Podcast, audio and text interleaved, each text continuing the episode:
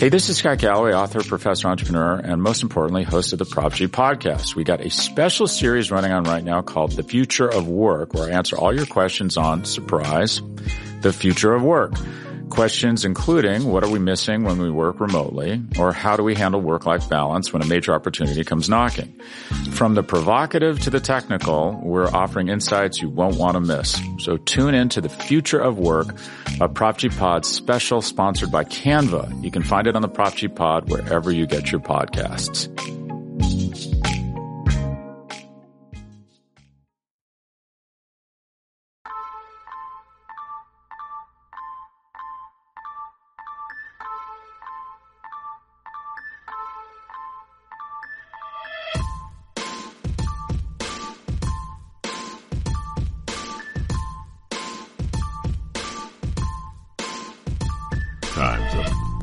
Pencils down because it's time for the Star Seminar. And now, here are your hosts, Rabble Rouser and Danny Fenton.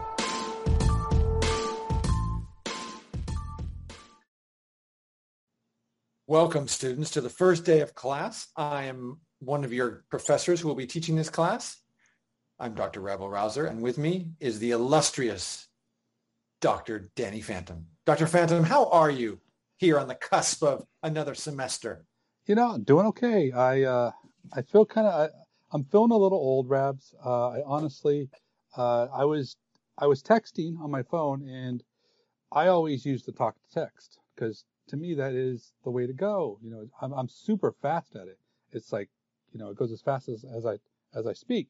But but I I'm getting mocked from my colleagues at work, and they're just like looking at me like, why why do you not do the you know the like texting like a regular person? And then and then to me, I'm looking at them like they're the they're the silly ones. It's like, don't you know how fast you can go when you do the talks to text and versus the finger? See, I, mean, I just don't even use my phone for a lot of things. I mean, I just I because it just it's it's small, you know. And you get older, you know, you you need vision's important, and so I just use my laptop for everything. So my phone's my phone. So, and if it wasn't for for talk to text, I wouldn't even text at all. So I don't know. I'm not. I guess I'm just not as savvy as as those, you know, whippersnappers. But I don't know. What about you, Rab? Are you? Is there anything that you not so tech savvy about, or do you have any sort of like hangups when it comes to things like that?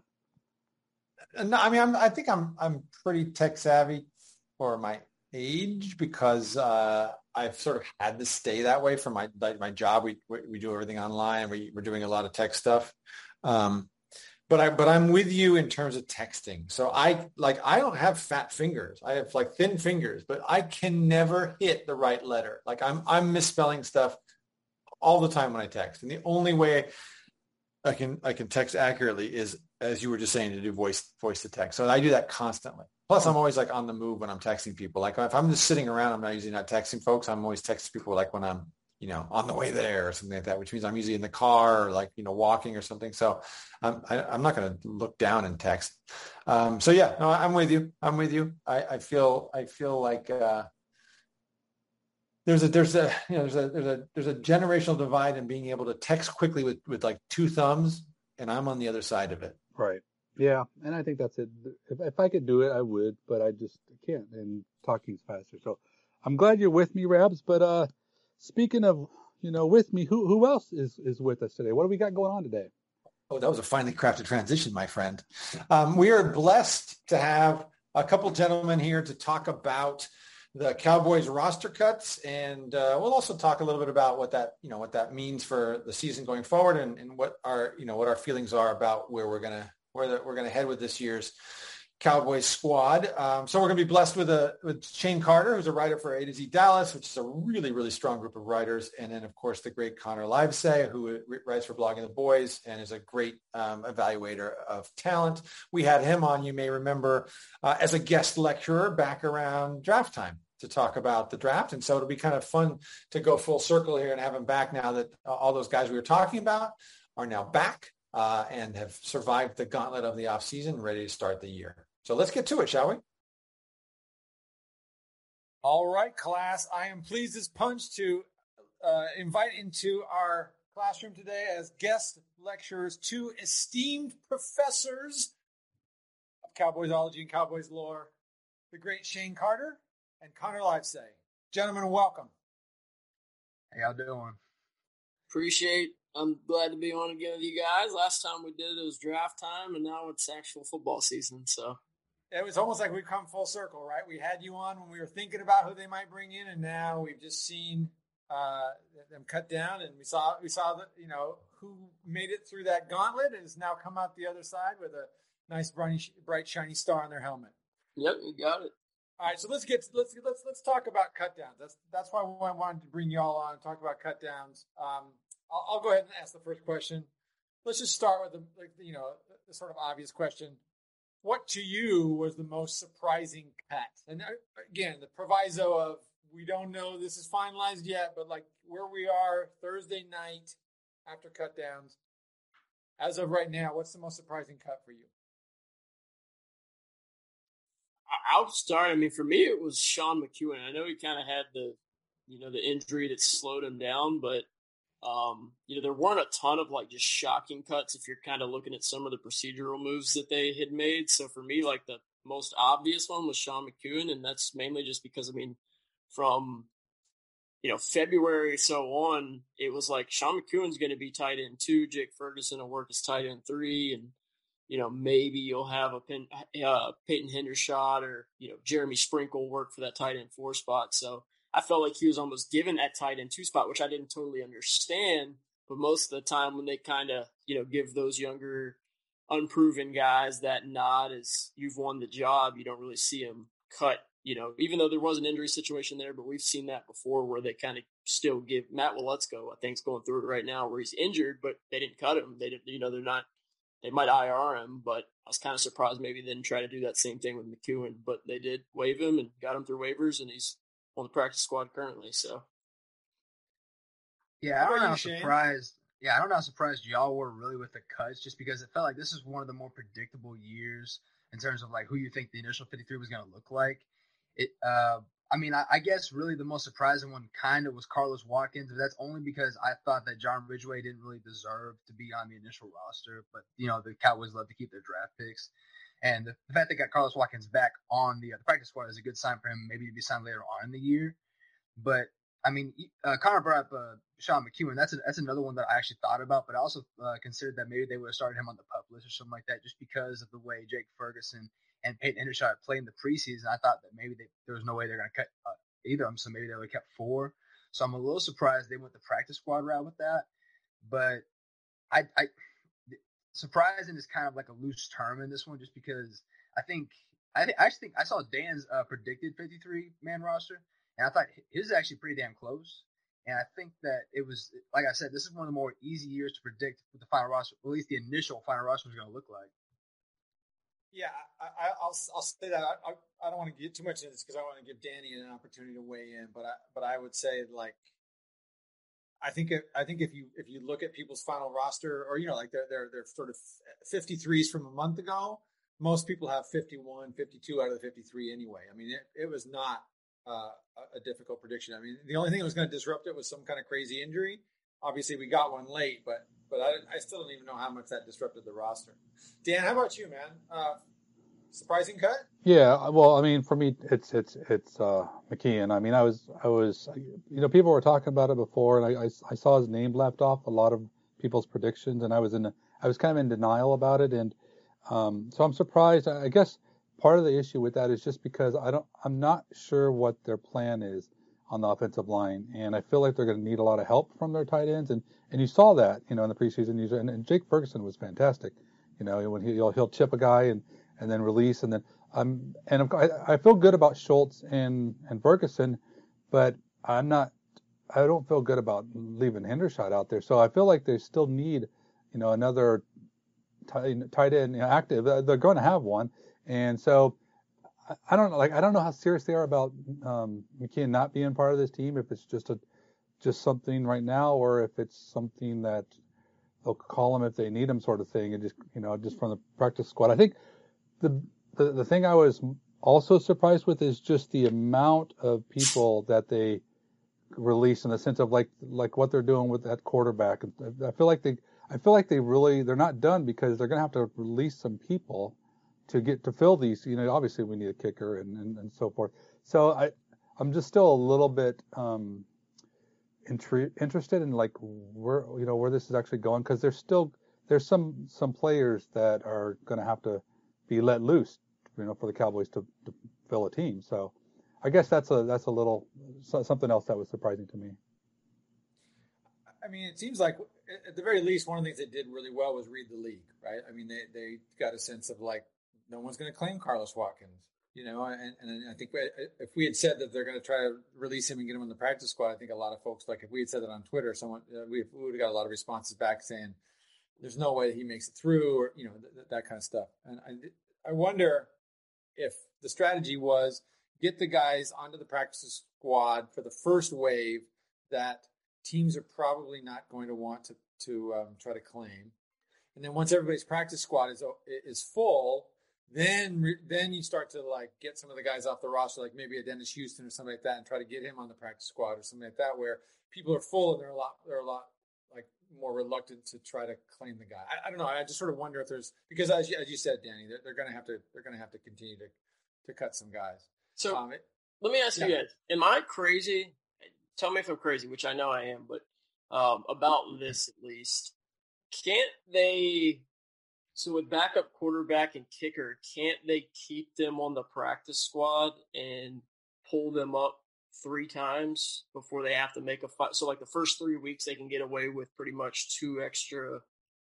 Um, because they pull two practice squad players up on game day, so I'm assuming that'd probably be Cooper Rush or Will Grier and then Brett Maher. So they can get away with three weeks of two extra roster spots before they have to pull Brett Maher and then Cooper Rush up on the full 53 roster for the rest of the season. Yeah, I think that's right. I think I think that they're I think they just looked at the landscape of their of their roster and said, who can right. we do that with, right?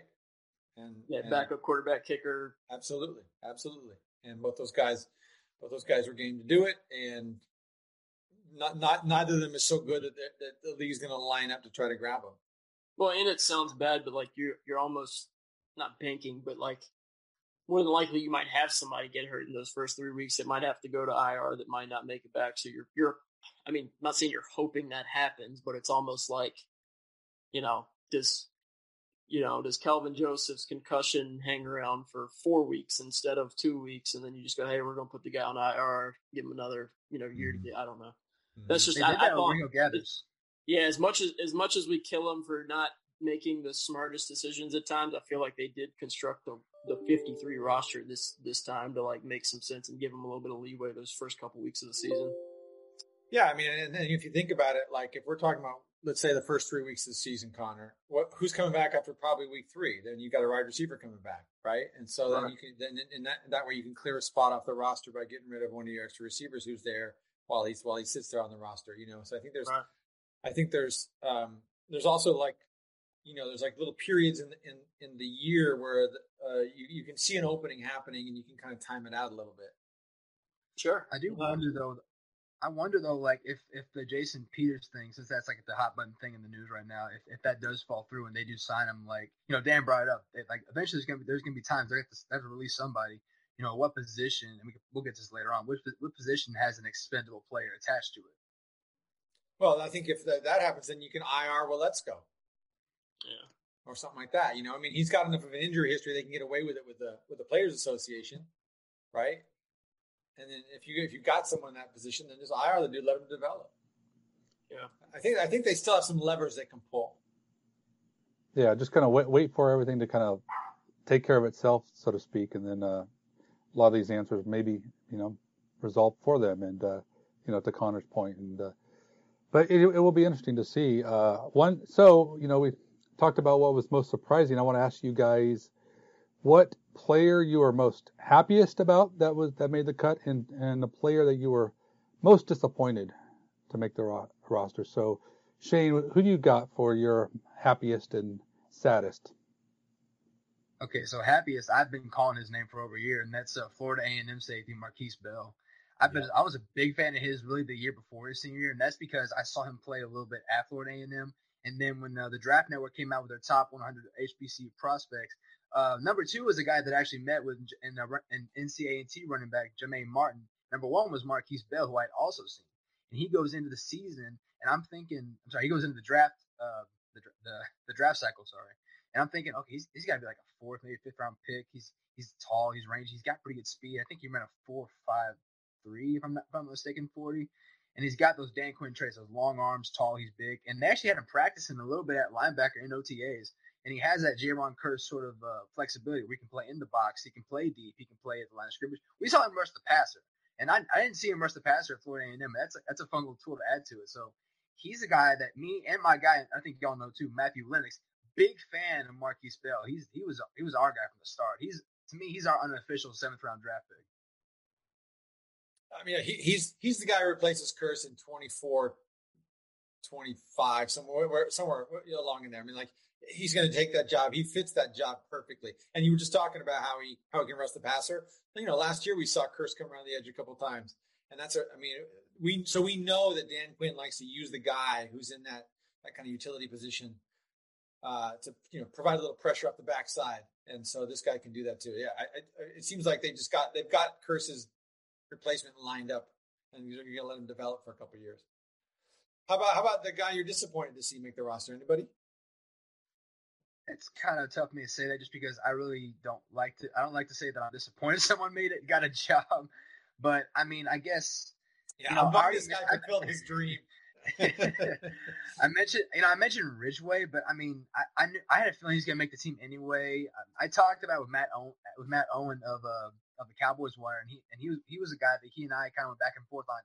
Should they keep him? Should they not? Does he deserve it? If they if they let him go, or they keep him in uh, Trysten Hill? And this and it, it was a whole thing like who gets that last defensive tackle spot. But really, I was a little surprised. I'm gonna say surprised, not disappointed, but surprised that Luke Gifford got a spot only because I thought he got outplayed by Devin Harper, and I think that they have guys who can play special teams over Luke Gifford to where he I thought he was more expendable, and I think he's kind of taking up a roster spot. Um, but I do know that uh, that he's obviously a John Fassel guy. He, he's uh, John Fassel likes to keep guys on the roster that can play special teams, they can play certain roles, and he's going to be used in those in those ways. I just I just think that you know I'm not, I ain't gonna say he's a bad player. I just think that you know what he can do can be easily replaced. And and frankly, might well be, but maybe just not right now. You know. What do you got? Yeah, it's not like this. I know, I know the concept of it being a disappointment. Connor? Um, I mean, as far as guy that I was glad to see make it is guy that I think uh, Shane talked about a little bit. That was Devin Harper, uh, rookie linebacker out of Oklahoma State. I mean, he was a guy that, that I, I liked. I thought he was a draftable player coming out of mm-hmm. Oklahoma State. Um, you know, you, you turned on Malcolm Rodriguez fan uh, tape a lot in the offseason because he was the bigger name guy, but Harper always showed up, and I think he showed up in a lot of the ways he showed up in preseason. Just the, the speed, the physicality, attacking downhill.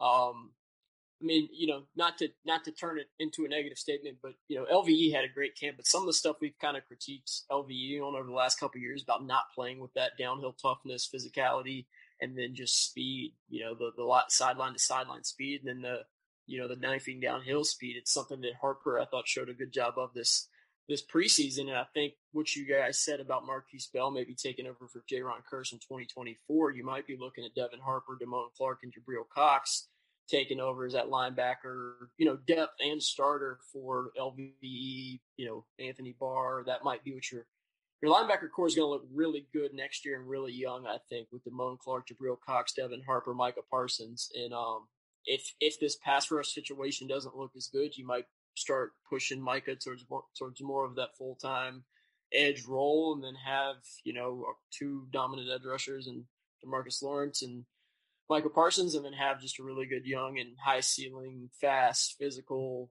you know, cover, being able to cover. They kind of do all the things that you want in the modern day linebacker really well. So Devin Harper would be my.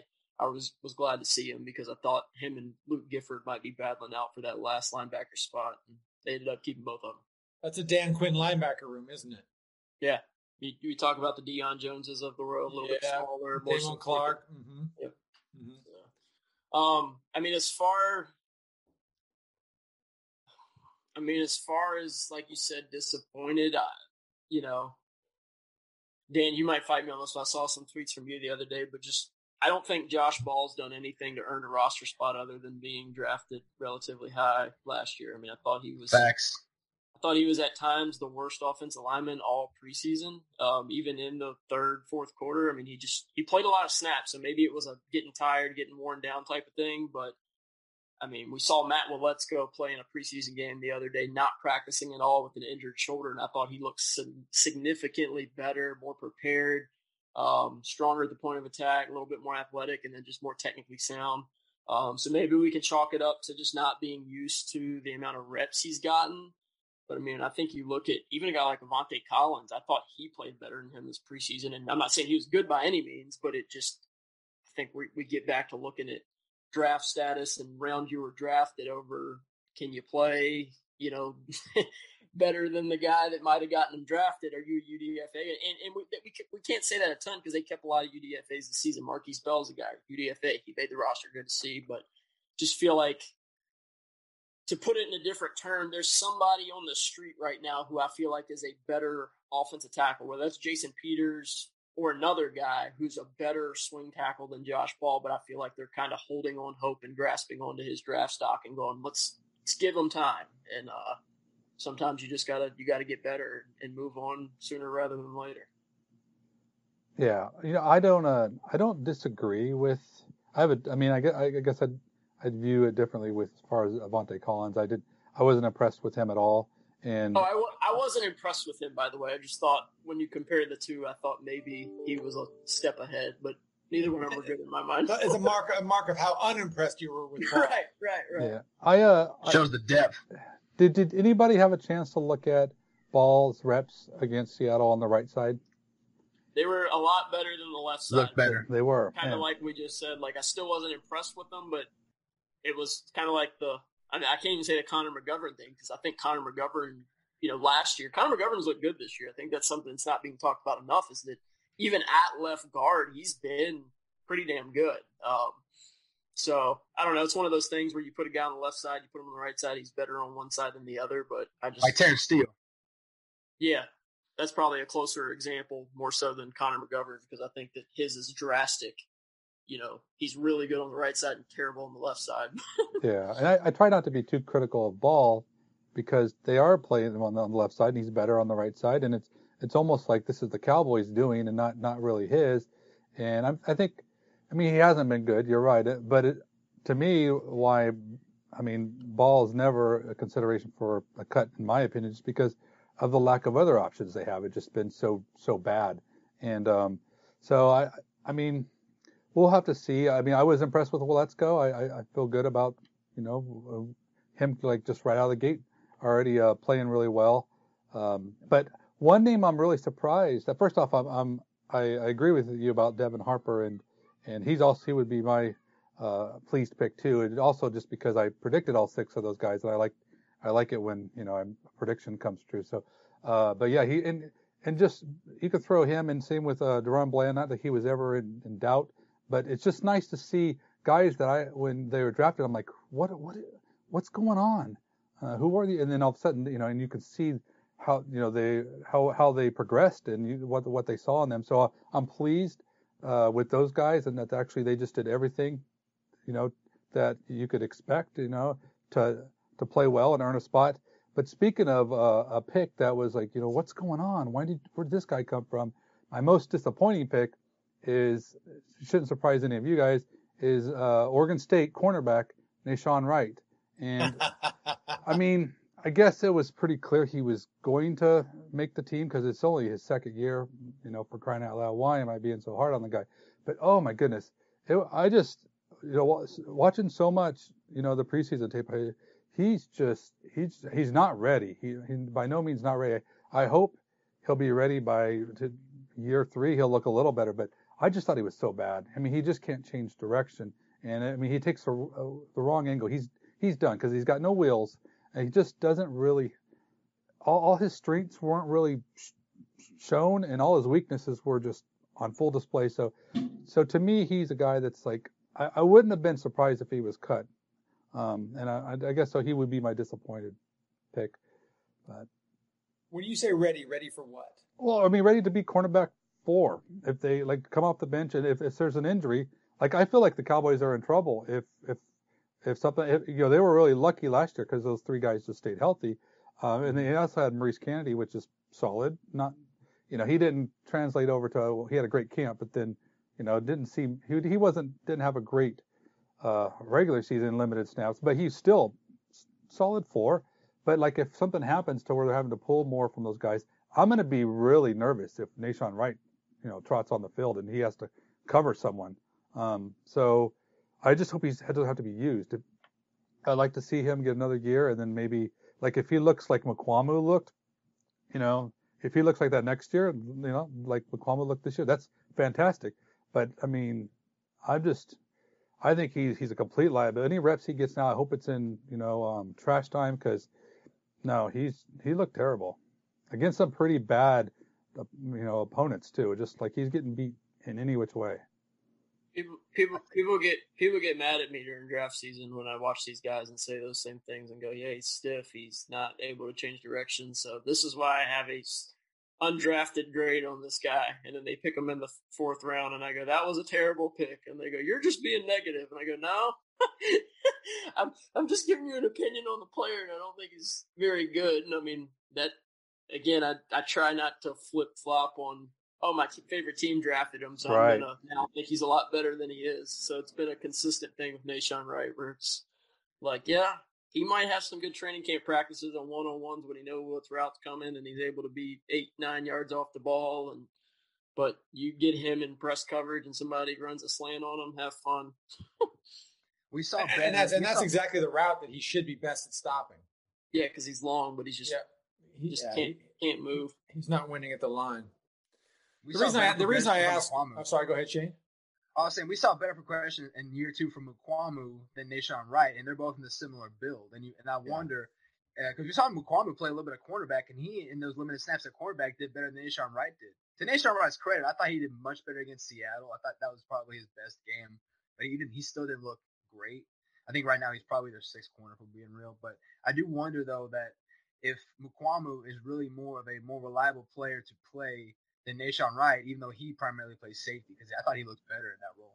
Yeah, another thing too with Mukuamu, I want to mention too is, and you know he gets to play safety. You know he gets to come downhill and you know and and and, and um, react to things, and and that is one of um, Nahshon's strengths is, is to be, you know be able to play off and then react. So it could be to where just he just got a better gig than uh, you know because they're both very similar. If you look at like they're both lanky, they're you know real tall, you know DBs, and they they're they're not overly like super fast, but that but they'll close quickly. And so now I'm just wondering if like what if the roles were, were reversed, would it would we be trashing on Mukuamu or? I think their roles should be reversed. I said that last year. Is that I think I had Mukuamu as a corner because he played corner at South Carolina. I thought he could stay at corner more so than Wright because of I thought Mukuamu was I mean again he's six four so he's still not the most flexible dude but I thought he played with a much more fluidity in his lower half and hips and and legs to to be able to change directions and move. So when they when they put Mukuamu at safety and Nahshon Wright at corner, I was like, you might want to flip those because I think that I mean Nahshon Wright's physical tackler, like he, he wants to get his nose dirty and all that, and he plays better, I think, in off coverage. So I mean that's that's something that I wonder if they'll pursue if things don't improve with with Wright. But they already kind of kind of started dabbling with Mukuamu in the corner reps and in camp and in the preseason. So the, the reason I ask you, Dan, if um, if he's ready, and I said for what, is because I think he's ready for the role they have for him. Right, so he's going to be a, he's going to be a, a, guy who's on most of the special teams units. He's pretty decent. I mean, he, he's a, he's probably going to develop into a guy who's, if not a core special teamer, he's a sort of second tier core special teamer.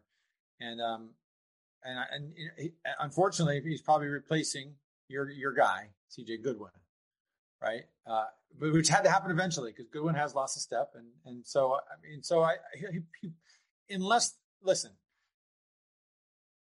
he's probably cornerback five.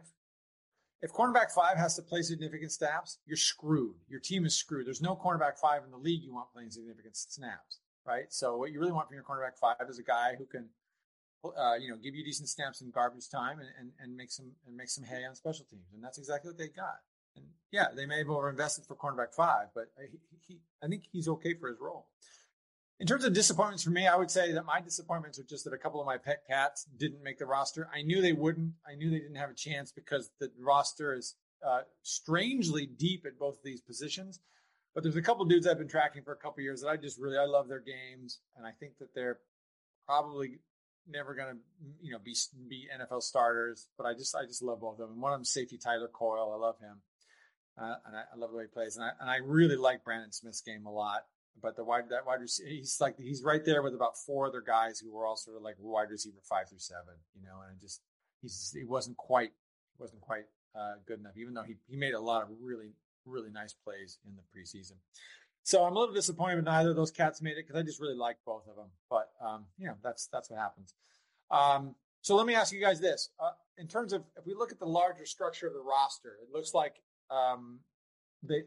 I I can't remember. You guys tell me if you can remember a time where they went so unbalanced on one on one side of the ball versus the other. So uh, they went 28 on defense and 22 it looks like on offense. Um, I mean, I mean, once we get our once we get our uh, once we get our like our you know our specialists back onto the roster, it looks like it'll be about that. Uh, and I can't remember everything. Anything was ever more than like 27, 23 maybe, um, which is sort of interesting. Um, but also like they went heavier at a couple positions. So uh, thoughts about you know from a sort of larger point of view, positions where they went heavier, positions where they went light, and any surprises there for you all? Okay, I'll take this. Uh, I thought it was I was a little surprised they went light at tight end just because they usually keep four tight ends, mm-hmm. and and and I don't know if, if the injury to Sean McKeon is really that significant that it would keep him out. Obviously, Ian Bunting and Jeremy Sprinkle ain't there no more, so they only went with three guys. But you know, Dan's right. Their tight end three right now is Peyton Hendershot, and if they're gonna warm out the offensive snaps, is he ready for that, or is he primarily gonna be a special teams guy? And you really would rather have someone who's more experienced in that role and let, let your undrafted guys play primarily special teams without playing offense. But it looks like, um, especially if something were to happen, God forbid, to Schultz or Ferguson, Hendershot's the next next guy up. And I think he made a lot of nice made a lot of nice plays in preseason and in camp, and he deserves to be on the roster. But you wonder if that could translate to the regular season. So I was a little surprised that they that they would uh, they wouldn't try and look for maybe a fourth experienced tight end, even if it's just a cheap guy. I know OJ Howard was available today. I mean, that was obviously a, a pipe dream. And I'm surprised that we went long at linebacker just because I thought one that Devin Harper outplayed Luke Gifford as a, as that fifth linebacker. I didn't think we need a sixth guy because we have specialists in our linebacker room. Even Micah Parsons is going to play number roles. We also have safeties who play linebacker and Jayron Kearse and Markquese Bell who play box, who play out the line of scrimmage. It's sort of like a off-brand Sam linebacker role where they can play off the edges to where they really didn't need to go long at linebacker. They could have gone light there and heavier up uh, at other positions. So I thought that was where they kept a six guy for that position. But, you know, I talked about earlier, he's a John Fassel guy. Mm-hmm. One of the things that Danny and I talked about last last week was when, we, when you're thinking about cutdowns, it's important to, to sort of note how many guys are in that sort of 250 pound range because they have to keep a certain number of those dudes. So like the fact that they went light at tight end means they have to either go heavy at fullback or heavy at heavy at linebacker because you need like the, the sort of guys who are in that 250 pound range tend to be your your linemen and special teams, and you, so you have to have a certain number of those guys just to populate your special teams. So when McKeon did make it. I mean, we could actually say it's not McKeon versus, or rather, it's not um, it's not Gifford versus Harper. It's Gifford versus McKeon. And so he made the he made the team because McKeon maybe maybe a little dinged up right now, and they need more of those dudes who are in that kind of in that weight class, so to speak. I didn't, I didn't think of that. That's that's that's a good point. I mean, I, I, think that that's a result of like the fact they changed the special teams rules a couple years ago. You see a lot fewer linemen on special teams now, and now now your linemen are all those dudes. So you basically have to have a base a baseline of those guys, and they don't they don't keep a fullback, so that means they're going to go heavy in one of those positions. Uh, Danny, what about what about you, man? Where were you? Where were you surprised they went light or heavy? I uh, so I was a little bit surprised that. Well, I was surprised they went heavy at receiver, even though I agree with all the choices they made. I don't have any problem with it, and I'm actually very happy. Uh, it makes me feel good about the the promise of you know of Dennis Houston because I was thinking that he was just going to lose out on the numbers. And you know, one of the guys going to be yeah. one of the Lance Lenoir. Yeah, well, yeah. I mean, he's he's he's played performed better, and and uh, you know, and to speak a little bit about. By the way, I love your both your pet cats, uh, um, and uh, you know, but I figured like maybe Brandon Smith might have like gave them a little insurance to where it's like, well, you know what? Well, if we end up losing Dennis Houston, we always got Brandon Smith, you know, or so. So I guess that made me a little surprised with um, with uh, you know that Dennis Houston made it, but pleasantly surprised. Also, you know they, they went really long with with DBs too. You know, and of course, I could you already know one that I would would get rid of. But uh, I but I also think Tyler Coyle. I, I, I think if if um, Markquese Bell didn't play so well, that you could make a case for maybe Coyle could sneak on there because he you know he was making plays too. And so uh, a little surprised with with the length of the DBs too. But the the as far as going light, it's it's the offensive line still worries me. Just like I feel like I look at that, I'm like, we, I feel like we're missing a couple guys. It's like obviously we're hoping that they sign a veteran to come in, but it just it, it everything about that makes me uneasy. And I think when you remove Ty, Ty, Tyron Smith from it, I mean the Cowboys you're looking at eight guys. I feel I feel like that's just not only are they you know lean lean in talent, but they're just light on numbers too. So so that's the position I think that uh, that they're pretty light on. Connor, thoughts? Yeah, I mean, it's I, hard not to agree with Dan there, just with the the offensive line. I mean, you're, you're I mean, let's be real. It, it, we just talked about how you know we've been more impressed with Connor McGovern, but re- really going into Week One against Tampa, you're probably not sure on left tackle, you're not sure on right tackle, you're not sure on left guard, and you don't have anybody currently behind any of them where you feel super calm. I mean, Matt Farniok's done a good job in his role, but if you line him up against Vita Vea in Week One, what are you thinking? If it's not.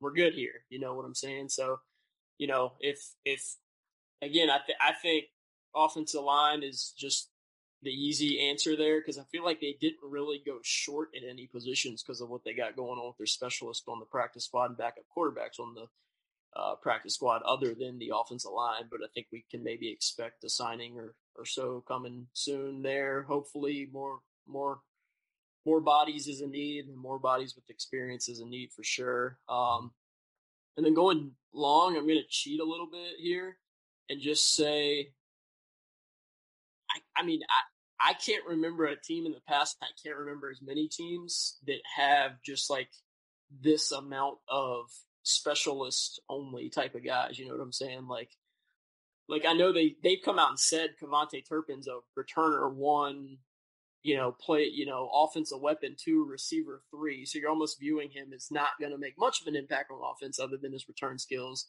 They got a CJ Goodwin. You know, you obviously got your Luke like they have three specialists pretty much that don't do a ton on offense or defense that just play special teams outside of their kicker, punter, and long snapper. I feel like that's a that's a lot of dudes on your team that might not impact the defensive or offensive side of the ball, but that's kind of a cheating answer, but just something that I've thought about here recently that man on a team that might lack you know depth and might lack some of the the talent that teams in the past have is can you afford to have three guys on that team that might not make much of an impact on offense or defense? I mean, we'll see. If the special teams is that good, you can, but if it's still middle of the pack or you know average to below average, then that's when you might get into that question of okay, would we rather have you know a better linebacker than Luke Gifford or or a better corner on the team? You know, CJ Goodwin's not going to help us at corner, so if somebody gets hurt, can our sixth corner really be CJ Goodwin, or do we need it to be somebody better? So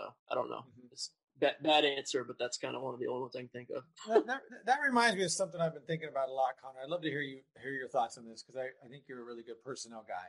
Um, which is that my my thesis after three years with McCarthy and three drafts with McCarthy is that McCarthy and his coaching staff do a better job than the Jason Garrett coaching at a couple of things in terms of talent acquisition, and that's one.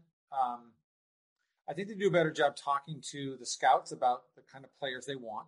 I feel like I feel like the scout the scouting staff is bringing in guys, especially like guys on day three who really fit a kind of type and a role. And then that leads me to my second question, which is the, the idea of a role. I feel like they've done a really nice job in players like let's say 30 through 45 in both getting younger guys, but also getting guys who can do a thing, who have a trait that can that can contribute, right? So there's something that the guy can do that where he can add value. That if they put him on for, for 10 snaps, that that, that, that trait will allow him, allow him to add value in those snaps. I mean, it's, it's, it's sort of it's a little bit Belichickian in the sense that you don't need an all around player. You just need to get guys who have a strong trait and they can use it.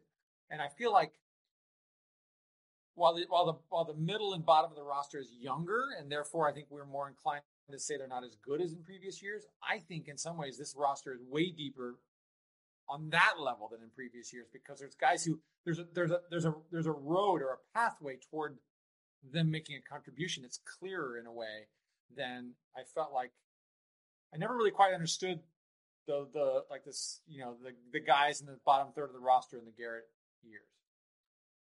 Yeah, I mean maybe and maybe I'm not going maybe I'm not going back that far, I guess is the thing. It's just like in years past, like Noah Brown was your sixth receiver and now he's crap your two, you know, like like I'm wondering if you got too many guys that aren't offensive and defensive minded first that you might have four special teams that they're not going to make a big enough impact to contribute on the again this sounds bad to say but two more important sides of the ball but again mm-hmm. that was more so of a wanting to go a different route than what we've already said and thinking of a little something different to talk about So let's just, just, don't get me wrong. Like I like CJ Goodwin, I like Lee Gifford, I like those guys, but it's just kind of like what what Dan. I think you mentioned it earlier. One of you guys did. I can't remember who said it, but like, could Nahshon Wright be your CJ Goodwin, and then you find a better corner to add? You know, is that an option to make your quote unquote fifty three better? You know, could could Devin Harper be your Luke Gifford, and then you get you know, another veteran linebacker that might be able to play rush the pass. I, I mean, again, I'm just I'm, I'm, speaking out loud here, but that's kind of I guess my thought process behind that answer that I gave. Yeah, I, I think what would be interesting, I mean, I think you're absolutely right, Connor, is just how good will they be on special teams? And I really, right. I really, I mean, we have to see it first, but I, I really think they got a lot, a lot of good potential. Got a lot of players so to where they could actually that that Fassel could actually turn this unit into into like maybe the strength of the teams. I mean, because you know you get you get just that one or two extra guys that execute their blocks and then Turpin's gone. You know, so I really right. think that. Uh, uh, so I'm very excited about like you know how this unit is going to look, um, minus the whole kicking situation. That's that's a different story. I think we're just we, we got what we got with that. Um, but so let's just kind of pull all this thing, pull everything together, and just I want to ask you guys, and Shane, you can you could answer first. Um, where do you think the Cowboys will be better in this season, and where do you think they will be worse? You know, I'm actually really impressed with the, with the with the, development of the defensive line, and you know, Dan Quinn gets a lot of credit for the defense and, and he turned it around, but we can't we can't ignore Aden Durde, the uh, the defensive line coach, and not only like uh, talent acquisition, but the progression of these young defensive tackles, Osa, Odighizuwa, Neville Gallimore. We saw Quinton Bohanna up uh, in per, um, in preseason, like how well he's improved as as a as a pass rusher. Hey, Trysten Sam, Hill. Yeah, everybody, yeah, Hill, everybody. Yeah. Carl, Carlos Watkins had his had his had a career year last year in his first year in Dallas. Sam Williams has has like all the tools that you need of a superstar edge rusher, and obviously there's there's things he has to work on. We all know it. We all seen it.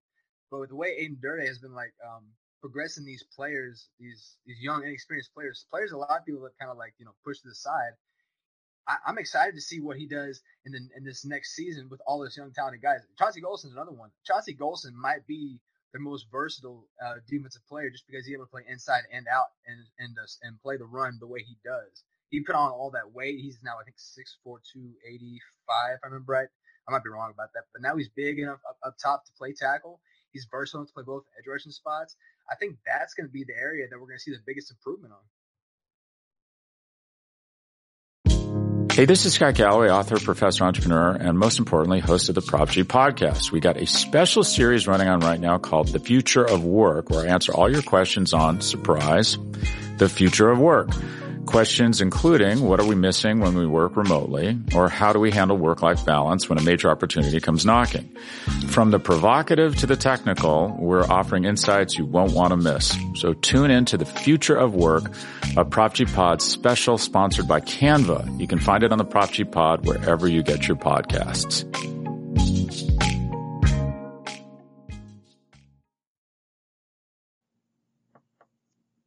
What about you, Connor? Man, I'm gonna take the uh, the easy one here. You guys are probably gonna get mad at me, but I think your quarterback is gonna stay healthier than he did last year, and therefore he's gonna play more consistent. Um, I mean, again, like I go back at times last year where people thought he was dreadful towards the end of the year and the calf was bugging him. And I just think that that's box score scouting and people not watching the tape and seeing that the offense had gone a little stagnant and the running game wasn't there. So you're getting a lot of three, four man rushes and a lot of guys dropping in coverage. But I think with that, your quarterback couldn't move as good as he's used to moving. He couldn't get out of the pocket as good as he, you know, he couldn't run, he couldn't scramble. So it was throwing into tight coverage at times. It was throwing into areas he probably wouldn't have thrown it in the past because he would have ran with the football or gotten out of the pocket, moved things around. Um, so I mean that's that's just the easy one to me. I think he looks healthy. I think he feels healthy. I think outside of the calf and the shoulder, I think the biggest thing that we talked about a lot on our podcast with Mark Schofield is just the mental aspect of things of getting getting back to just being the absolute mental dog that he's been for his career and we think he's there. Um, we think the health's back, and we think that go ahead and drop, you know, seven dudes into coverage when a guy that's six foot three, 240 pounds, and likes to run and likes taking on contact is feeling like he can do that again. And I think that whether it's with the arm or with the legs, I think you're just going to see a bit, much better and more consistent version of Dak Prescott that's going to you know, take what you know we, what we heard all last year is all oh, Denver found the blueprint. Well, Denver might have found the blueprint, and then Dak got hurt, and he couldn't really expose that blueprint as much because he wasn't healthy in the lower half and felt comfortable running. So, I think he's going to get back to being that mobile guy that we've seen for so long, and you know they'll drop seven in the coverage, and he'll get eight with his legs, and then teams are going to have to adjust to that, and then you'll get back to seeing that you know architect with the with the arm where he's able to pick guys apart and take what's in in front of him and maybe they'll be able to run the ball then a little bit better. And I just think the offense, I'm not saying the offense is going to be better than it was last year. I think the quarterback's going to play more consistent and be able to use his legs more, which will make things look a lot cleaner than it did at the end of the year last year. Yeah, I, I like that answer, and I think that I think we all agree. Just, I mean, obviously the quarterback is is, is so important, and and when you have, we, we saw how well Dak could play, you know, when he was healthy, and and that's just something that I think that you know, we did miss toward the last part of the season, and and I think he, it will be the biggest thing. And we may not have the number one offense or number one yards like we did last year, but I think you'll probably see overall moments where they actually look better than they did. And so I, I I agree with that. But I also too, I, am I'm, I'm kind of to can springboard a little bit with Shane, and uh, I, and and I'm also to cheat too because this isn't just a position. I think the the front seven on defense is is to just be the strength of this team. I, I think that when you combine it with the def- defensive line and then what they're going to do at linebacker, you know, and the plans for with with Micah and everything, and I don't know what to expect from Barr, but um, I just think that that group is just going to be better than they were last year, and I think that they're going to really cause some problems. And, and again, similar to offense, statistically we won't put up the numbers that they have, but I still think that overall performance-wise, you're going to see just a, a you know a more talented group. So that's my uh, that's my biggest, uh, you know, where we will where we will be better. Rabs, you got you got one to add? I, I agree 100, percent and I think that I think that they're going to have to be better there because I think it's it's statistically highly unlikely that they enjoy the kind of turnover margin they did last year. Historically, that kind of thing always regresses to the mean. Um, they were sort of you know historically good at that last year. I think that they, will continue to be good at it because I do think they've, they've done a nice job of getting guys who are, are playmakers and ball hawks and and uh, you know have receiving skills, but those kind of numbers are not replicable. So the question is, how do you get stops? And and you know you get stops by forcing the other team into penalties and by forcing them into um, long down and distance situations with sacks and things like that. And those, those things those things are both generated by the front seven. So I think they'll probably have far fewer turnovers, especially turnovers in secondary, but I think they can make up for that by having a more consistent pass rush throughout the year. Um, and, find, and find also finding just sort of more, they have more mismatch players up front now, right? So I think that um, I think that one of the things that Dan Quinn seems to be pretty good at is in game sort of figuring out where those mismatches are and then exploiting them in the second half. I think they'll be better at that. So, you know, I have a feeling we're all going to give a similar answer, if not the same answer, for like where will where they will be worse. Uh, my answer is going to be the offensive line. Um, but uh, if if you have a different answer, I mean, or or maybe just like a, a second a second runner up for where you think we're. But what other area are you concerned with? Uh, Connor, what, what do you think? Uh, who, what other area besides, or if you know, maybe it's not offensive line to you, but. Um, I, I, agree with you. It's probably coming down to offensive line, and I mean, I think the other obvious one is a receiver. Um, but I'll, I'll just to be different and bring up another topic of conversation and something for people listening to think about. Um, just kind of go against the grain a little bit. You know, we talked about earlier how those corners all stayed healthy last year. We talked about earlier how you know, the minor injury, you know, with Tank and Randy, but they had Micah have a career year. Let's say, you know, Trevon Diggs misses four or five weeks. Let's say Micah gets banged up, which again, we're not trying to put that out in the air. It's just, it's football. These things happen. And the defense stayed relatively healthy last year for the most part. Um, you know, LVE stayed healthy for the first time in a long time here. You know, Neville Gallimore was banged up, but you had those under tackles and, and in those tackles kind of step up and play a role. Um, it's just you're.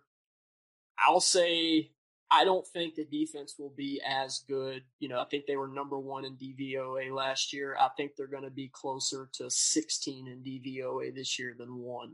Yep. So I think they'll be closer to league average than first in the league, um, which could be big. You know, big big deal when you're talking about you know winning the division or we hear all we've heard a lot heard hear a lot recently that oh this this team will go as the defense takes it, but you're you're you're as the offensive line, same thing. You're an injury or two away from that being a big big struggle. I think so.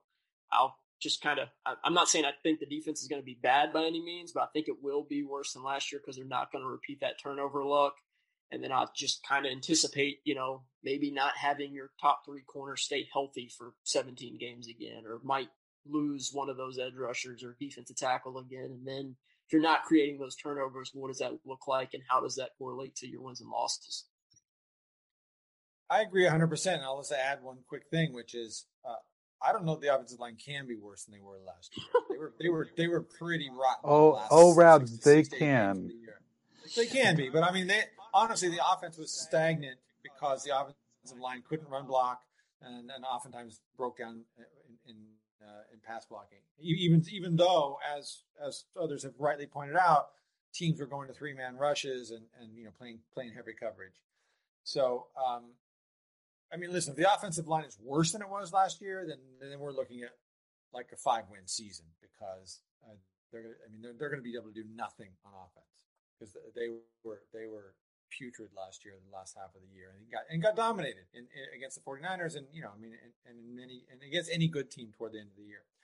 Um, so I, I, I, but I agree with Connor. I think that I think the place where they can be be worse, both because of regression, but also for all the reasons he was articulating is secondary.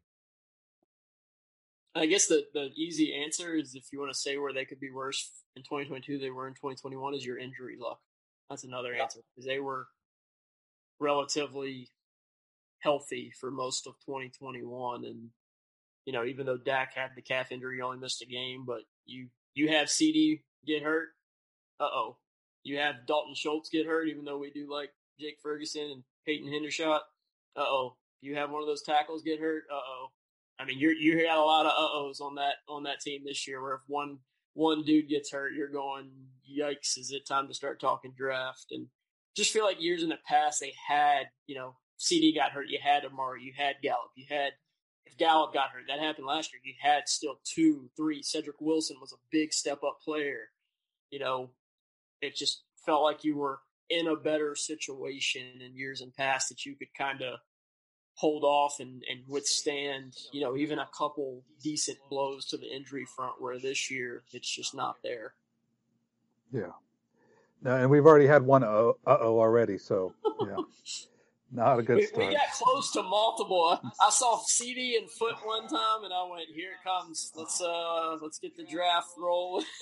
oh, brother. Ty- Tyron was the uh oh. You know, again, the first time you see Micah hobble off with the with the you know banged up whatever, you're gonna go, "Here we go. Here's here it is again." And like I said, I just think that, like Rabs was saying, I think it's a you're you're a corner, one of those, you know, Anthony Brown, Trevon Diggs injury away from going. Uh oh, Nahshon, Nahshon right? Wright. Here we go. Kelvin Joseph, you got to step up, son. Yeah.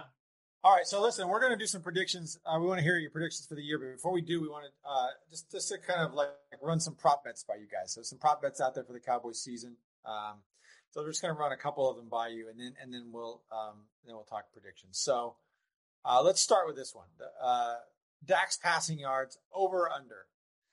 Uh, the prop bet right now is forty two fifty point five yards, so four thousand two hundred fifty yard and a half yards. Are you going over? or are you going under? Dan, start us off. Son. Yeah, I'm going under. I mean, I just Under, Yeah, really? yeah. Why? well, first off, I don't think we have the offensive line to to protect Dak for him to air it out, and I think that they're going to be a little more conservative, and I just see a little bit. I mean, I'm not going to say they're going to turn into a grinders and just rely on their defense and chalk uh, clock chewing, um, but I do think it, they'll probably take the foot off the gas a little bit and to be a little bit more of a disciplined type offense. And um, so I just I just don't see him. I don't see him doing throwing you know throwing for a lot. So I'm I'm taking I'm taking the under. Interesting. Anybody else? I'm Um, taking over. I'm also going under, but I'll let Shane explain over first.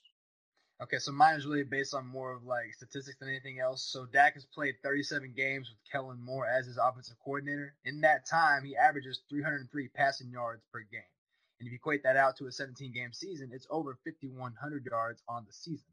And the, and because the offensive line won't be able to run block just like last year, I think they'll have to throw the ball. They'll have to air it out.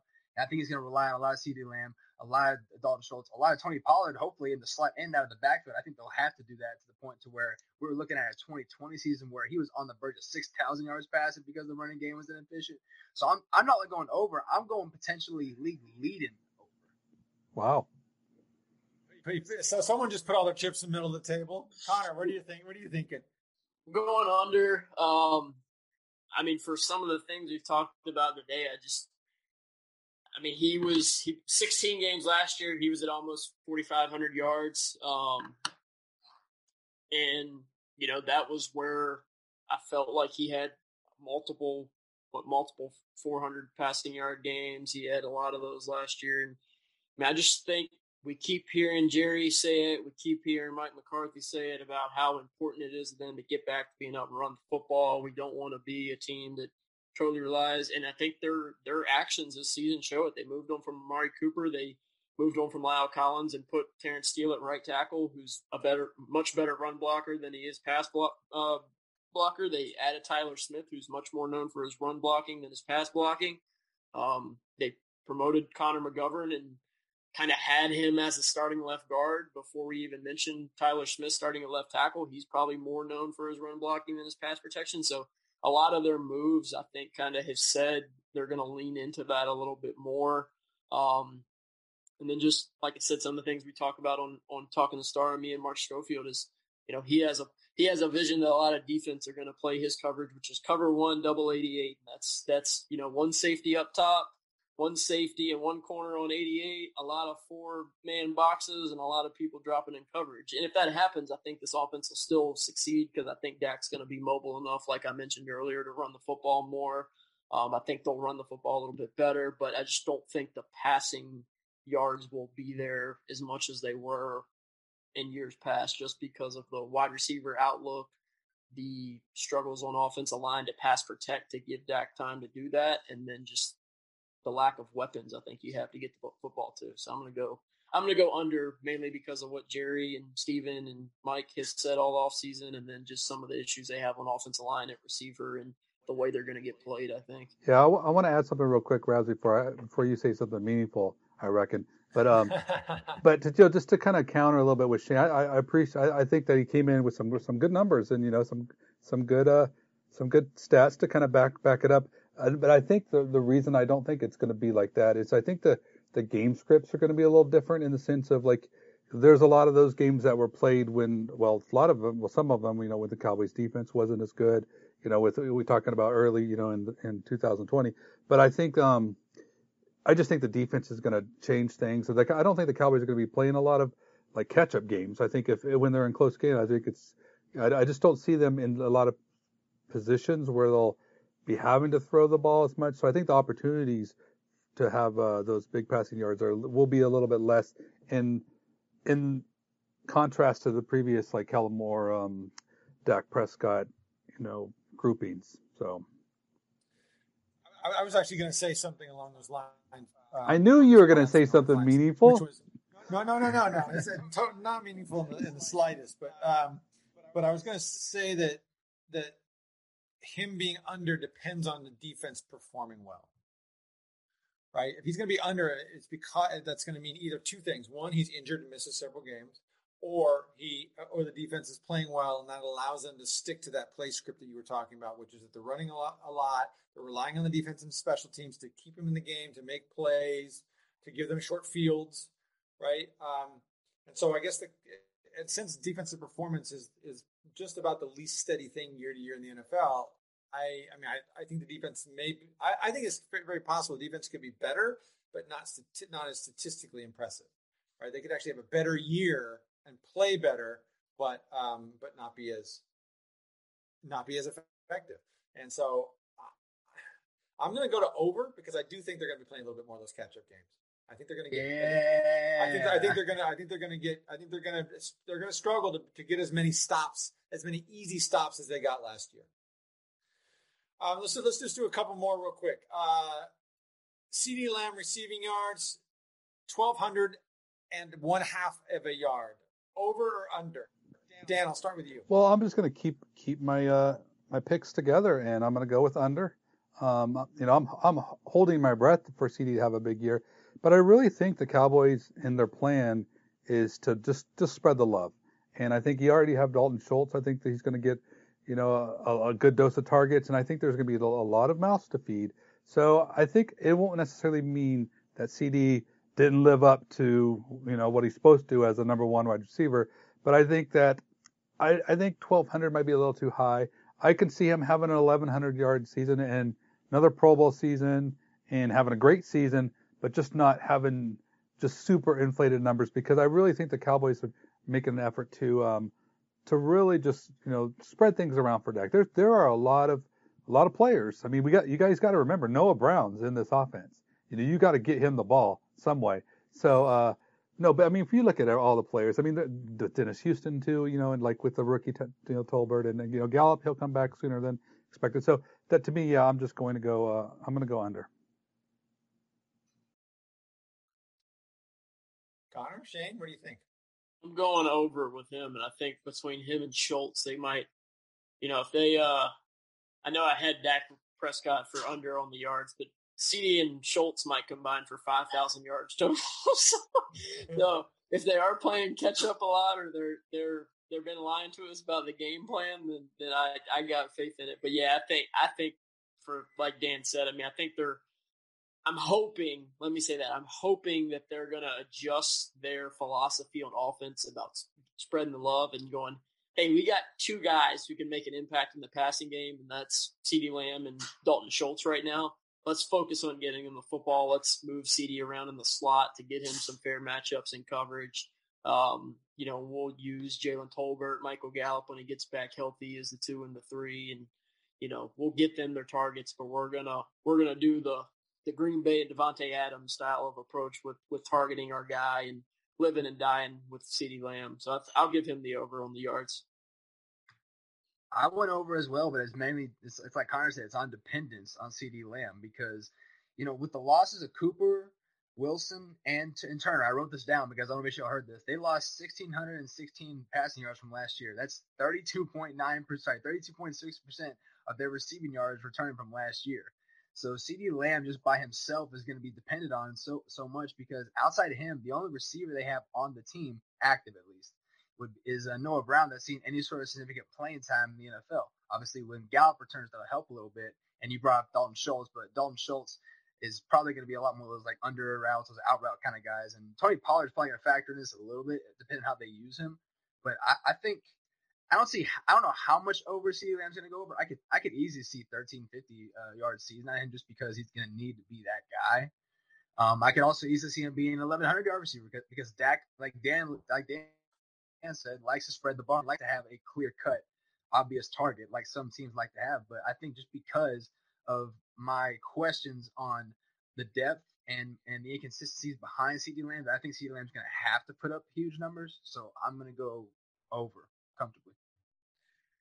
Let me ask you a question, Dan. You remember this? Uh, who was the best player in training camp two years ago? Two years ago? Yeah, the one the, the one we were with where we were both. Oh, oh, who the best player was? It was. It, who was the best player? It was. It, it was. It was, was, it was CeeDee. It was CeeDee by by and, and the second best player was Trevon Diggs, but CD CeeDee Lamb was the, the, clearly the best player on this team at that time. Yes. And I I mean I really think that the Cowboys saw that and said, "Here's our number one." I think that I think that's half of the reason they got rid of Amari Cooper. Not not to create room for CeeDee, but they were like, we have a number one receiver. We have we have we have an elite like top five kind of receiver here. And he was just coming into that in that New England game. Remember, if you guys remember that New England game, if you watched like second half of that game, he he, he was unstoppable and he made like four or five huge plays to, to, to keep drives going, to get him in field goal range, etc. And it just felt like he was on the cusp of, of breaking out, and then Dak got hurt, and then of course CeeDee got hurt and was never really quite the same. I, I think that I mean I know that I know that things have changed a little bit in terms of the personnel, but I think that that that they believe he's that guy still and that he's gonna and they're going to treat him as if he's that guy. And I, I, I, I honestly wouldn't be surprised to see him get 1,500 yards. I really wouldn't. Wow. All right, last question. Last question, gentlemen. Uh, and this and this sort of t- touches on what we were talking about earlier, which is we want predictions for the 2022 season. So um, we can kind of fold these in here. Win total over under 10 and a half. Uh, I, I, see. I see some gesturing. Uh, Connor, why don't you why don't you go first, man? What do you got? I mean, I think that I think based. Oh, this can obviously change as we see how the season gets going. But I mean, I think today, like, they'll they're a nine and eight team, and I think that's a decent season for them. I mean, we just I don't know how you have faith in. I have faith in CeeDee Lamb, but I, I think, as my buddy Mark always says, is every defense coordinator in the world is going to go, okay, let's let Noah yeah. Brown and Jalen Tolbert try to beat us. And they're going to spend a lot of time over double coverage and shadow and coverage, bracket coverage, CeeDee Lamb. We haven't had faith in the Cowboys being able to run the ball effectively. We have a ton of questions about this offensive line. We, you know, think this defense is going to be good, but how good can it be if it doesn't replicate the turnovers? We have a lot of questions about the kicker. So, I mean, I just I think this team's a nine win team right now, and, and maybe that still is enough to win the division and, and get them into the playoffs. But it's just I, I don't I don't see how anybody can have them winning eleven or twelve games based on all the question marks we currently have. Yeah, you know, before Shane gives us a little bit more of a brighter outlook than than I, can't, I can't believe. That's all, the negative Nellies go that's first. Disrespectful, damn. I think I think nine is absurd. I can't believe Connor would even suggest that because uh, I think they're going to win ten games, and which still puts us at the under. So. Uh, so I have to say I'm also a little bit um, skeptical, and of course it's all surrounded by the offensive line, and, and that's kind of where all my all my negativity comes because when if if Dak can't throw, you know, I mean, then the you know Cowboys can't move the ball, and I I just feel like that's going to be a big problem. I think they've underestimated that a little bit. I also think as much as I don't want to acknowledge, I do think the Eagles are going to be a, a legit threat in the division. Um, how far that they go outside of that, I don't know, but uh, you know, if I had to pick right now, if the Cowboys are taking down the division, I would say I would say no. So I'm going to say I'm going to say I, I, got them going 10 and seven, um, and I think this will be the last year of Mike McCarthy, and uh, and then we just kind of take a breath and uh, you know, hopefully you know reset and, and figure some things out. But that's that's my my prediction. I'm, I'm going under as well. So Shane, you have a sunnier approach for us. With ten and a half, does that mean they go 10, 6, and one?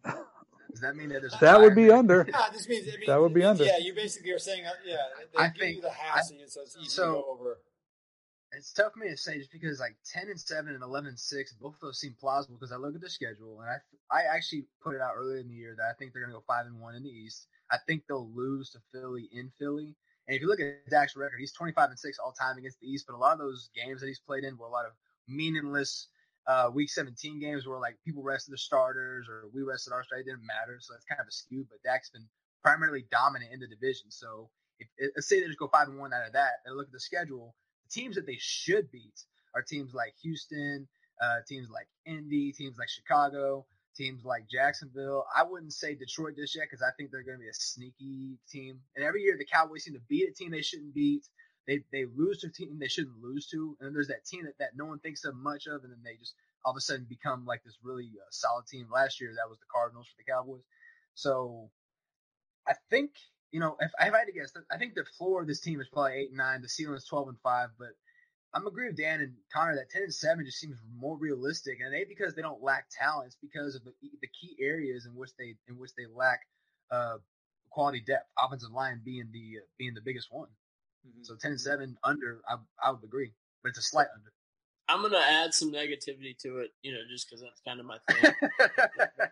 that's why that's why we invited you on, man. Right. It's just I, they gotta prove it to me, man. Like I know they won 12 games yeah. last year, and it was just it. I mean, we can all sit here and say that this roster is not as good as it was last year, correct? I don't know that I agree. It's it's close in my entirely. book. I think they're better in some areas, but they're they're worse in a lot of key areas. In the more important, yeah, offensive line, receiver, you know, that's my issue. Is again, like you lose people can say they want about Randy Gregory, but when he was on the field, you know, he was an effective pass rusher. So I feel like they got worse in the passing game, they got worse at pass protection, and they got worse depending on how they play it at pass rusher. Um, just mm-hmm. because if you play Micah there full time, that might be different. But you know, Micah was here last year and he was impactful. So um, I just think when you say that you know you lost impactful players at all three of those spots, it's tough for me to just totally buy into it. And maybe they come out and go six and zero oh with this new revamped philosophy, and I go, you know what, I was wrong in the preseason. They they they're running the ball down people's throat. They're playing bully ball. Like they're able to use play action off of it. They're able to throw. They're, they're Schultz is looking like an all pro, and we'll go, hey, it worked. You know, we didn't think it w- could or we didn't think it would, but it is. But I'm going to have to see that and see it, you know, consistently before I mm-hmm. go, okay, I got faith. you know, I look at uh, I look at the teams they play, and the, and the best teams they play are teams like Tampa, Cincinnati, Green Bay, L.A., and probably Tennessee. Those might be their five toughest opponents. And I think, okay, where are the areas in which they're weak uh, versus where we're weak? Can we take advantage of that? Can they take advantage of ours? Um, I think right now, I think we can probably all agree the best team they're going to play this year is going to be the Rams, just because they seem like from from top to bottom look to be like the, the deepest, best team, and they're also really well coached, and that can factor into a lot. And uh, and then I think this year they probably have a better shot at beating the Bucs than they did last year, but last year came down to the wire. And I mean, we'll see. We'll see how Tom Brady looks, especially with like they had just as just as uh, many questions on the offensive line as we do. People seem to forget about that. Yeah, yeah the, the Bengals, they have a revamped offensive line, and they made it to the Super Bowl, allowing the most sacks in the league. But that's just because Joe Burrow is the second coming of Tom Brady. And then we look at Aaron, and we look at Aaron Rodgers and the Packers. They lost Davante Adams, and right now their strength, their team is going to be him and the defense, and they and they just seem to uh, be able to develop offensive linemen really well. So I wonder if they're if, if, how good they're going to be because the Packers are always always seem to be a team that competes well until they get to the playoffs, kind of like the Cowboys do. And then, and then, and then with Tennessee, obviously them losing Harold Landry uh, today hurts because that's their best pass rusher. Can uh, where's Ryan Tannehill have left? Will it be uh, Malik Willis, who I was a big fan of coming out of Liberty? Uh, Liberty. that's the thing is like how how they play against those really tough opponents, those like playoff team opponents, is going to really dictate how the, how this team looks because. I, I forgot what the schedule ranking was. I think they had one of the easier schedules. I, originally, yeah, originally it was originally it was the worst, but then after the preseason, I think they lowered it a little bit to work yeah. out a little bit harder. I wonder if teams like the Jags or the Lions like had the sudden uh, the season two turnaround with with the, with the new coaching staff because I think that uh, I think Trevor Lawrence has has that in him. I like Lions roster a lot, but I, I still wouldn't pick him to beat the Cowboys. But Connor, you mentioned it. The, the three areas that they that they have the biggest questions and lack a lot of deficit receiver, offensive line, and pass rush are three areas that last year they excelled in. Right. And so how, and so how that team is and how the team uh, reacts to that and who and who steps up for him is going to dictate how the season looks. Right. Yeah, and that's just my biggest thing. I felt like they're. I know I know we're running long, but just my my kind of narrative surrounding this off season is some of your biggest strengths from last year and now.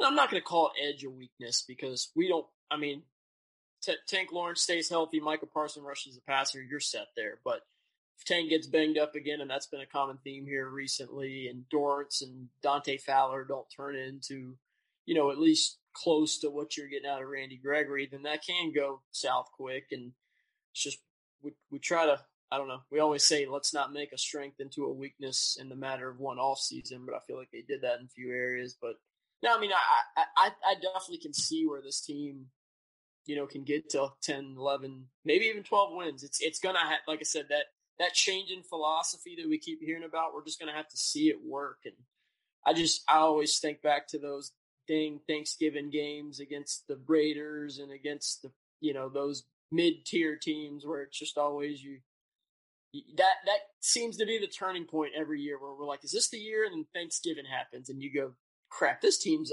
back where we always get. The Raiders last year, you know, the Broncos game, you just go. As soon as we feel like we're getting over that hump, and this team's like, okay, they got a chance. They run into Denver, then they run into Kansas City, then they run into Las Vegas, and you just go, nope, same old Cowboys. So let's hope they can do that this year. Okay, so Connor, let me ask you this question: Would you rather have Jason Peters and Tyler Smith, or Tyron Smith and Connor Williams? Tyron Smith and Connor Williams. Interesting. Okay. Interesting. Are you you're telling me they're healthy, or are you just? Yeah, yeah, yeah. Assuming yeah. all assuming all four players are healthy, yeah. and. Because I, I, mean, again, like I've said it a lot this offseason, and, and I was not a fan of Tyler Smith pick at all. I think he looks much better than I think anybody thought he would I mean, again, in the couple preseason games we saw him in, in training camp, but I think if Tyler Smith plays anything close to what Connor Williams showed you the last year, year and a half, two years, I think you're going to go great first round pick. Mm-hmm. But I mean, I think he was that much of a kind of developmental guy coming out of Tulsa where it was, did we just get significantly worse at left guard? And that was a position that wasn't necessarily a strength to begin with. So, mm-hmm. Mm-hmm.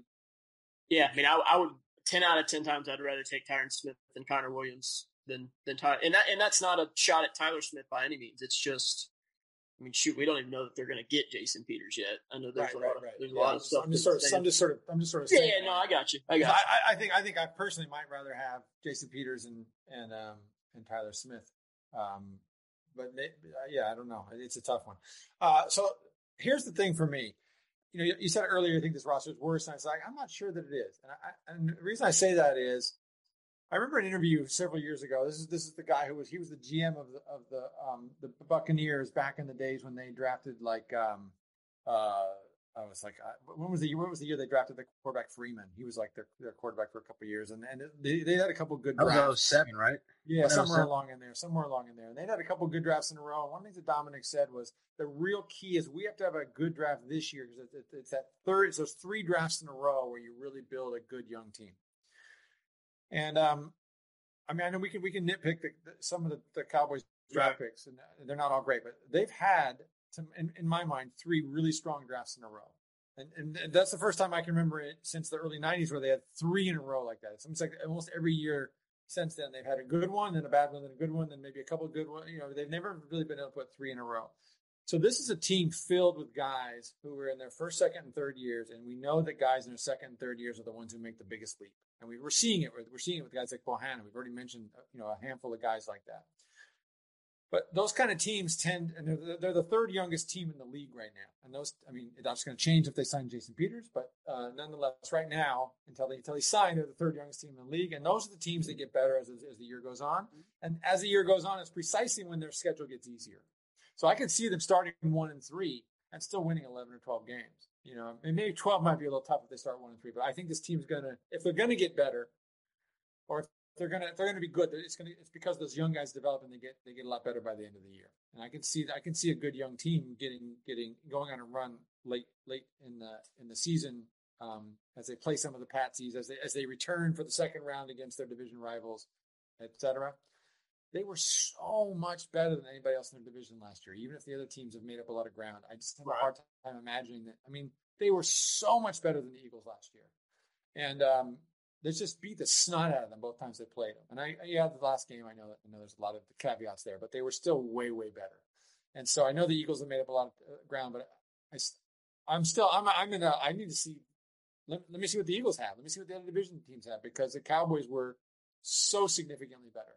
It's I have a hard time imagining that that, that they won't end up winning the division, even if they only win ten games. Um, so I, I think I think they I, don't think that they're going to win twelve because I think they could be better and still not win as many because you know winning in the NFL is so luck driven. But I still think that they're the class of the division until I until I see otherwise. So you take a We don't talk about it enough either, but uh, I mean, we just we almost kind of got to lean into the track record too and go. We haven't had a repeat winner in the NFC. Yeah. I mean, that's Yeah. that's part of it. Just looking at history and going, hey, how, yeah, what Yeah. I I mean, mean, you know, they I- haven't done it in what 15 years. I think it's been the, the repeat. yeah. I, I think all four teams in the division have op- front offices that are either inept or inept in one aspect significantly enough that they're never able to build that kind of consistent winner. yeah. Yeah, I agree. I think it's the Cowboys' fault, really. That I think that the other teams are just the Cowboys actually have been putting together a pretty good roster from year to year, and I really think that it's it's caused, especially New York and Washington, to to make some, or even Philly, but Philly's been better at it, make some crazy moves, and it turns into you know a nightmare for for most of the time for most of them. Uh, Philly, obviously, you know they've had more success, but I really think that uh, really the Cowboys are kind of have some some uh, part in the division not being so good. You know, it's unfortunate. No question. Oh, and it's unfortunate that they they can't repeat as, as division champs when you have a division that's you know not so good. Uh, but I I do think the Cowboys, you know, have a have a little bit of say in that. So They, they've been the class of the division since 2016.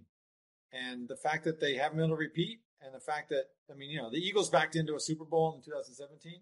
Um, and, you know, I mean, we can talk about that. It's a whole podcast worth of discussion.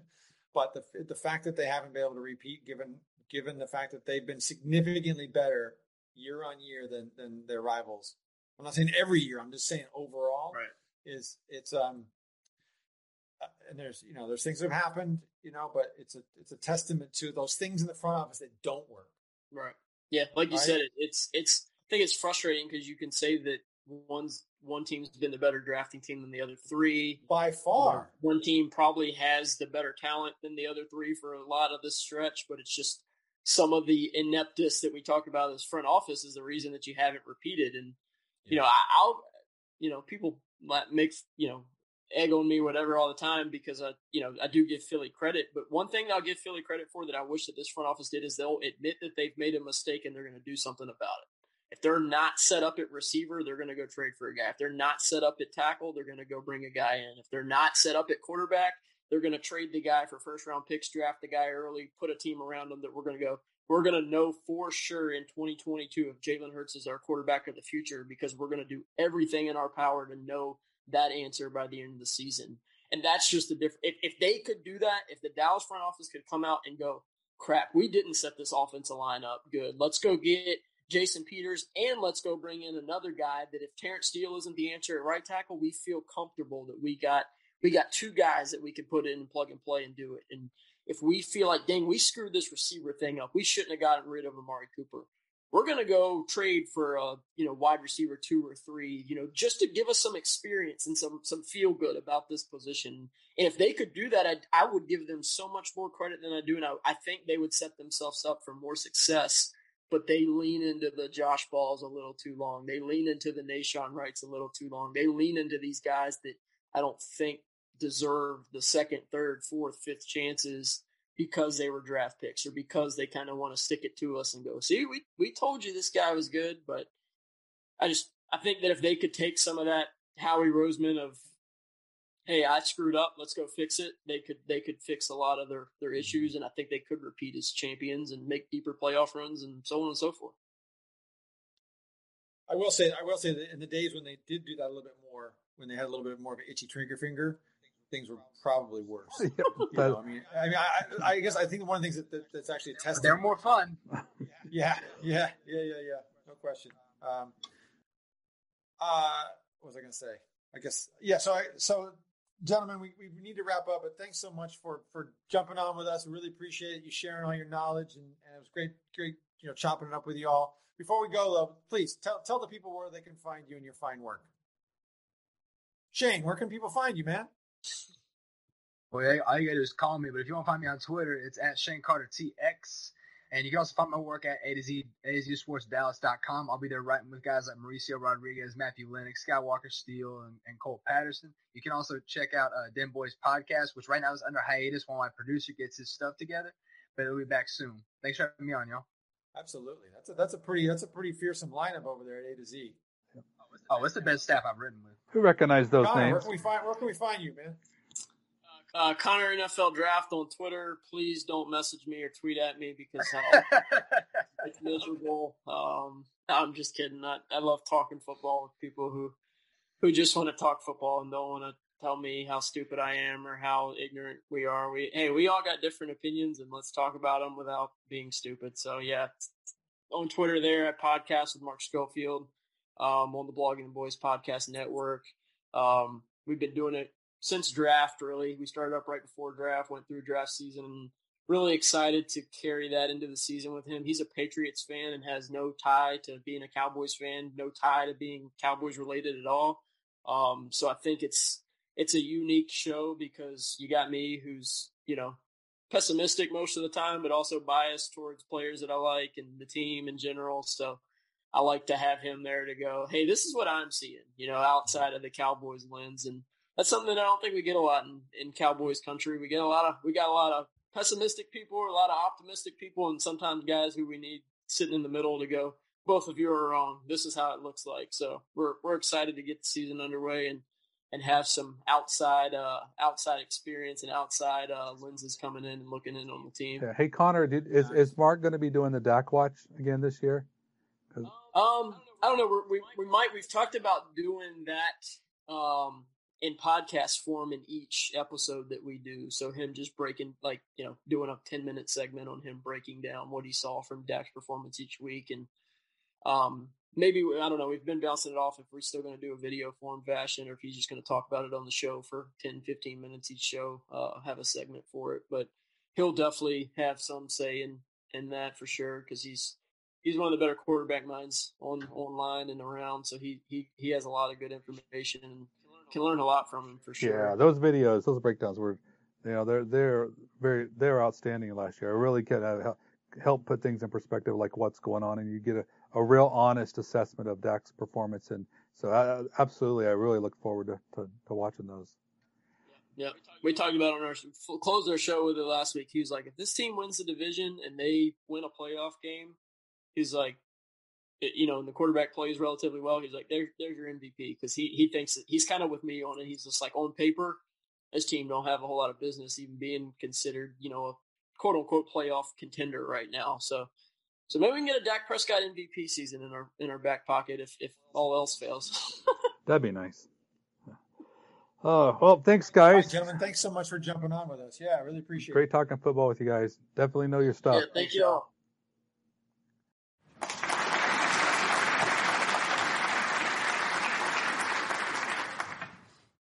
Well, I thought it was going to be great talking to those guys, and in fact, it was great talking to those guys. Did you Did you enjoy the conversation? I did, honestly. I mean, I just like talking with cowboy savvy people, and you know, you know, we, we talk on Twitter all the time, and uh, definitely they know their stuff. They stay real in tune with what's going on, and it's just always, it's always great to to every time we, you know, like you said, we've we've had Connor on before. He definitely knows the stuff. He spends countless hours, you know, evaluating when it comes to draft time stuff. So it's but anytime you know you can learn from from other people, and you know Shane's just very in tune with everything, and uh, I you know I don't very few assessments of that he's made on Twitter that I have not agreed with. So definitely for sure, I uh, uh yeah those guys were were fun. Um, but that is all we have for today.